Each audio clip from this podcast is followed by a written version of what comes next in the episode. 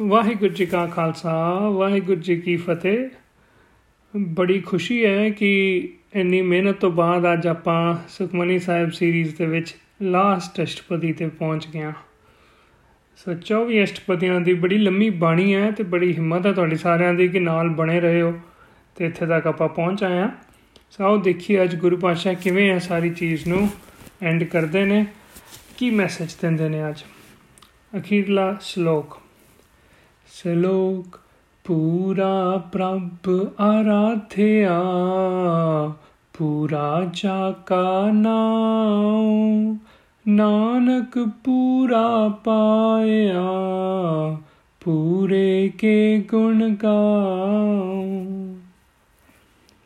ਸੋ ਪੂਰਾ ਪ੍ਰਭ ਆਰਾਧਿਆ ਦਾ ਮੀਨਿੰਗ ਹੈ, ਗੁਰੂ ਪਾਸ਼ਾ ਕਹਿੰਦੇ ਵੀ ਮੈਂ ਉਸ ਪੂਰੇ ਰੱਬ ਜੀ ਨੂੰ, ਪੂਰੇ ਦਾ ਮਤਲਬ ਕਿ ਪਰਫੈਕਟ ਮਤਲਬ ਹਰ ਪਾਸੋਂ ਪੂਰੇ ਨੇ, ਕੋਈ ਅਧੂਰੇ ਨਹੀਂ ਨੇ ਕਿਸੇ ਪਾਸੋਂ। ਸੋ ਪੂਰਾ ਪ੍ਰਭ ਆਰਾਧਿਆ ਪੂਰਾ ਜਾ ਕਾ ਨਾਮ ਨਾਮ ਵੀ ਉਹਨਾਂ ਦਾ, ਜੋ ਉਹਨਾਂ ਦੇ ਗੁਣ, ਜੋ ਉਹਨਾਂ ਦੀ ਗਿਆਨ ਦੀ ਸਮਝ ਆਈ ਮੈਨੂੰ, ਉਹ ਸਭ ਕੁਝ ਕਹਿੰਦੇ ਆਪਣੇ ਆਪ ਚ ਪਰਫੈਕਟ ਹੈ ਨਾਨਕ ਪੂਰਾ ਪਾਇਆ, ਪੂਰੇ ਕੇ ਗੁਣ ਗਾ ਬਸ ਕਹਿੰਦੇ ਮੈਂ ਤਾਂ ਉਸ ਪੂਰੇ ਪ੍ਰਮਾਤਮਾ ਨੂੰ, ਰੱਬ ਜੀ ਨੂੰ ਆਪਣੇ ਅੰਦਰ ਹੀ ਸਮਝ ਲਿੱਤਾ, ਪਾ ਲਿੱਤਾ। ਉਹਦੇ ਹੀ ਹੁਣ ਮੈਂ ਗੁਣ ਗਾਉਂਦਾ ਰਹਿਣਾ ਸੋ ਇਹ ਤਾਂ ਬੜਾ ਸਿੰਪਲ ਜਿਹਾ ਲੱਗਦਾ ਹੈ ਤਾਂ।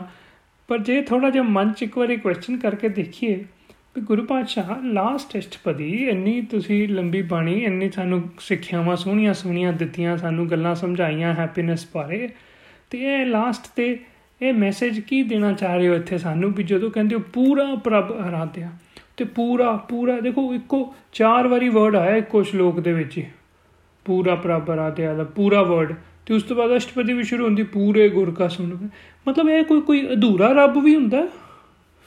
ਵੀ ਜਿਹੜਾ ਤੁਸੀਂ ਪੂਰੇ ਦੇ ਉੱਤੇ ਇੰਨਾ ਜ਼ੋਰ ਲਾ ਰਹੇ ਹੋ। ਸੋ ਗੁਰੂ ਨੂੰ ਵੀ ਕਹਿ ਰਹੇ ਹੋ ਪੂਰਾ ਗੁਰੂ, ਪੂਰੇ ਦਾ ਕੀ ਮਤਲਬ? ਕੋਈ ਅਧੂਰਾ ਗੁਰੂ ਵੀ ਹੁੰਦਾ? ਇਹ ਕਿਉਂ ਇਦਾਂ ਕਹਿ ਰਹੇ ਨੇ ਗੁਰੂ ਪਾਤਸ਼ਾਹ? ਸਮਝੋ ਇਹਨੂੰ। ਸੋ ਪੂਰਾ ਐਸ ਕਰਕੇ ਕਹਿ ਰਹੇ ਨੇ, ਗੁਰੂ ਪਾਤਸ਼ਾਹ ਕਹਿ ਰਹੇ ਨੇ ਵੀ ਜਿਹੜਾ ਰੱਬ ਜੀ ਦੀ ਜਿੱਦਾਂ ਮੈਨੂੰ ਸਮਝ ਆਈ ਨਾ, ਉਹ ਗੁਣਾ ਦੇ ਨਾਲ ਭਰਪੂਰ ਨੇ, ਪਰ ਉਹਨਾਂ ਦੇ ਵਿੱਚ ਕੋਈ ਵੀ ਫਲੋ ਨਹੀਂ ਹੈ। ਫਲੋਲੈਸ ਨੇ। ਉਕਾਈ ਤੋਂ ਹੀਨ ਨੇ, ਕੋਈ ਉਹਨਾਂ 'ਚ ਕਮੀ ਨਹੀਂ ਹੈ। ਸੋ ਕਮੀ ਨਾ ਹੋਣੀ ਇਦਾਂ ਗੁਰੂ ਨੂੰ, ਰੱਬ ਜੀ ਨੂੰ ਇਦਾਂ ਕਹਿਣਾ, ਇਹ ਬੇਸਿਕਲੀ ਗੁਰੂ ਪਾਸ਼ਾ ਕਹਿਣਾ ਕਿ ਚਾਰੇ ਸਾਨੂੰ ਸਿਖਾ ਰਹੇ ਨੇ। ਉਹ ਵੀ ਇੰਨੀ ਤੁਸੀਂ ਸੋਹਣੀਆਂ ਗੱਲਾਂ ਸਮਝ ਆਏ ਹੋ।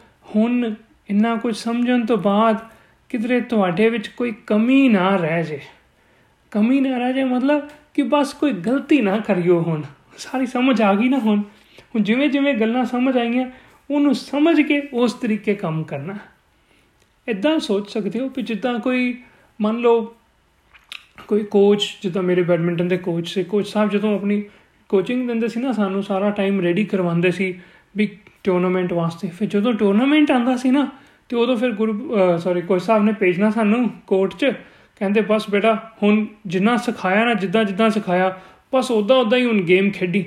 ਕੋਈ ਗਲਤੀ ਨਾ ਕਰੀ।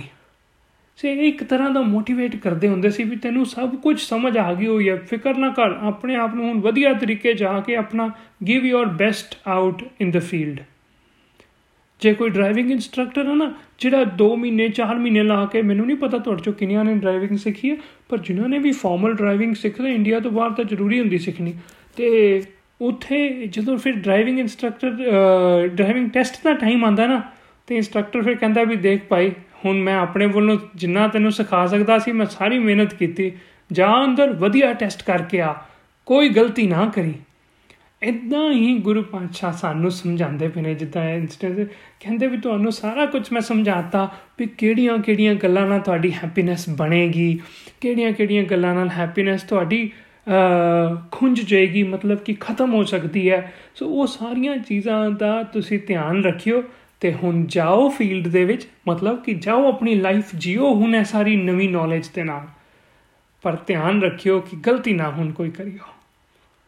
ਸੋ ਇਸ ਚੀਜ਼ ਨੂੰ ਸਾਨੂੰ ਗੁਰੂ ਪਾਤਸ਼ਾਹ ਸੁਚੇਤ ਕਰ ਰਹੇ ਨੇ ਅਵੇਅਰ ਕਰ ਰਹੇ ਨੇ ਮੋਟੀਵੇਟ ਕਰ ਰਹੇ ਨੇ ਕਿ now is the time to go and put it into practice ਤੇ ਜਦੋਂ ਪ੍ਰੈਕਟਿਸ ਵਿੱਚ ਹੁਣ ਜਦੋਂ ਮੈਂ, ਦੇਖੋ ਮੈਂ ਆਪਣੀ ਗੱਲ ਹੀ ਕਰਦਾ ਸੀ ਕਈ ਵਾਰੀ ਮੈਂ ਹੁਣ ਗੱਲ ਦੀ ਸਮਝ ਵੀ ਆ ਜਾਂਦੀ ਹੈ ਬੜੀ ਵਾਰੀ। ਵੀ ਯਾਰ ਕਿਹੜੀ ਚੀਜ਼ ਕਿੰਨੀ ਖਾਣੀ ਆ, ਕਿੰਨੀ ਨਹੀਂ ਖਾਣੀ। ਪਰ ਫਿਰ ਵੀ ਜਦੋਂ ਕਦੀ ਕਦੀ ਬੈਠਦੇ ਆ ਗਲਤੀ ਕਰ ਜਾਂਦੇ ਆ ਗਲਤੀ ਕੀ ਕਰ ਜਾਂਦੇ ਆ ਵੀ ਪੇਟ ਤਾਂ ਭਰ ਗਿਆ, ਪਰ ਮਨ ਨਹੀਂ ਭਰਿਆ ਮੇਰਾ ਹਜੇ, ਦਿਲ ਨਹੀਂ ਭਰਿਆ। ਚੱਲ ਇੱਕ ਭਟੂਰਾ ਹੋਰ ਖਾ ਲਓ, ਹੈਨਾ? ਉਹ ਉਹ ਆਪਾਂ ਛੋਲੇ ਭਟੂਰਿਆਂ ਦੀ ਗੱਲ ਕਰਦੇ ਪਏ ਸੀ ਪਿੱਛੇ ਜੀ। ਇਹ ਜਿਹੜੀ ਵੀ ਕੋਈ ਇਦਾਂ ਦੀ ਚੀਜ਼ ਆ ਗਈ, ਉਹ ਜ਼ਰੂਰਤ ਨਾਲੋਂ ਵੱਧ ਖਾ ਗਏ ਤੇ ਪੇਟ ਖਰਾਬ ਹੋ ਗਿਆ। ਉਹ ਕੀ ਹੋ ਗਿਆ? ਗਲਤੀ ਹੋਏਗੀ। ਅੱਛਾ ਹੁਣ ਪਤਾ ਸੀ ਵੀ ਮੈਂ ਨਹੀਂ ਖਾਣੀ, ਮੇਰੀ ਕਿੰਨੀ ਲਿਮਟ ਹੈ, ਕਿੰਨੀ ਮੈਨੂੰ ਭੁੱਖ ਹੈ। ਪਰ ਕਿਸੇ ਨਾ ਕਿਸੇ ਕਾਰਨ ਜਾਣਦੇ ਜਾਣਦੇ ਹੋਇਆਂ ਵੀ ਅਸੀਂ ਬੜੀ ਵਾਰੀ ਗਲਤੀਆਂ ਕਰ ਜਾਂਦੇ ਆ ਬਸ ਉਹ ਗਲਤੀਆਂ ਨਾ ਹੋਣ ਸਾਡੇ ਕੋਲੋਂ, ਇਸ ਕਰਕੇ ਗੁਰੂ ਪਾਤਸ਼ਾਹ ਰੱਬ ਨੂੰ ਪੂਰਾ ਪ੍ਰਭ ਸਮਝਾਉਂਦੇ, ਪੂਰਾ ਕਹਿ ਕੇ, ਪੂਰੇ ਅਲੱਗ ਕੁਆਲਿਟੀ ਮਤਲਬ ਕਿ ਫਲॉलेस ਕੋਈ ਫਲॉ ਨਹੀਂ ਹੈ ਉਹਨਾਂ 'ਚ। ਪਰ ਬੇਸਿਕਲੀ ਕਹਿਣਾ ਚਾਹੁੰਦੇ, ਤੁਹਾਡੇ ਵਿੱਚ ਵੀ ਕੋਈ ਫਲॉ ਨਾ ਹੋਏ।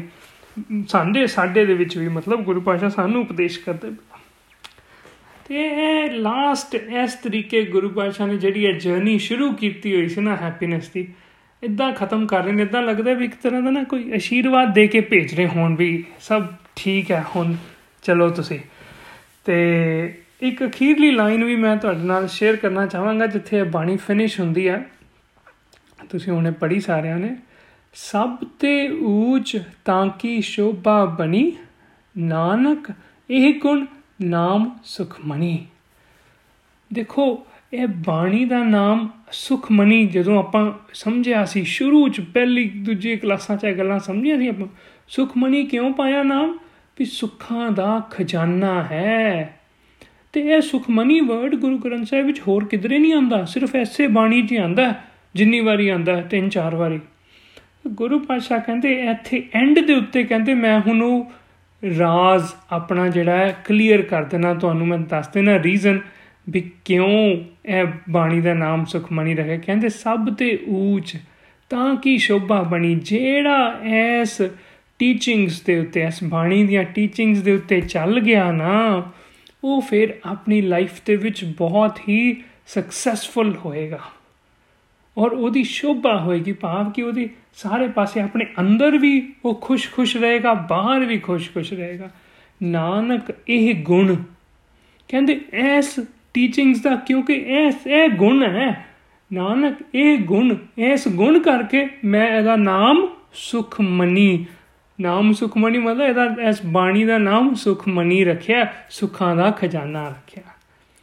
ਵੀ ਜੇ ਇਹਨੂੰ ਕਿਧਰੇ ਫੋਲੋ ਕਰਾਂਗੇ ਤੇ ਲਾਈਫ ਦੇ ਵਿੱਚ ਬਹੁਤ ਸਕਸੈਸਫੁਲ ਹੋ ਸਕਦੇ ਆ ਸੋ ਇਹ ਇੰਨੀ ਕੋ ਗੱਲਾਂ ਨੂੰ ਆਪਣੀ ਆਪਾਂ ਹੁਣ ਲਾਈਫ ਦੇ ਵਿੱਚ ਅਪਣਾਉਣ ਦੀ ਕੋਸ਼ਿਸ਼ ਕਰੀਏ ਵੀ ਇਸ ਜਿੰਨੀਆਂ ਵੀ 24 ਅਸ਼ਟਪਦੀਆਂ ਦੇ ਨਾਲ ਟੀਚਿੰਗਸ ਨੇ ਜੋ ਸਾਨੂੰ ਲਰਨਿੰਗਸ ਹੋਈਆਂ ਨੇ, ਉਹਨੂੰ ਆਪਾਂ ਆਪਣੇ ਲਾਈਫ ਦੇ ਵਿੱਚ ਅਪਣਾਈਏ ਤੇ ਸੋਹਣੇ ਤਰੀਕੇ ਨਾਲ ਅਪਣਾਈਏ, ਵਧੀਆ ਲਾਈਫ ਜੀਏ, ਕੋਸ਼ਿਸ਼ ਕਰੀਏ ਵੀ ਸਾਡੇ ਕੋਲ ਕੋਈ ਗਲਤੀਆਂ ਨਾ ਹੋਣ।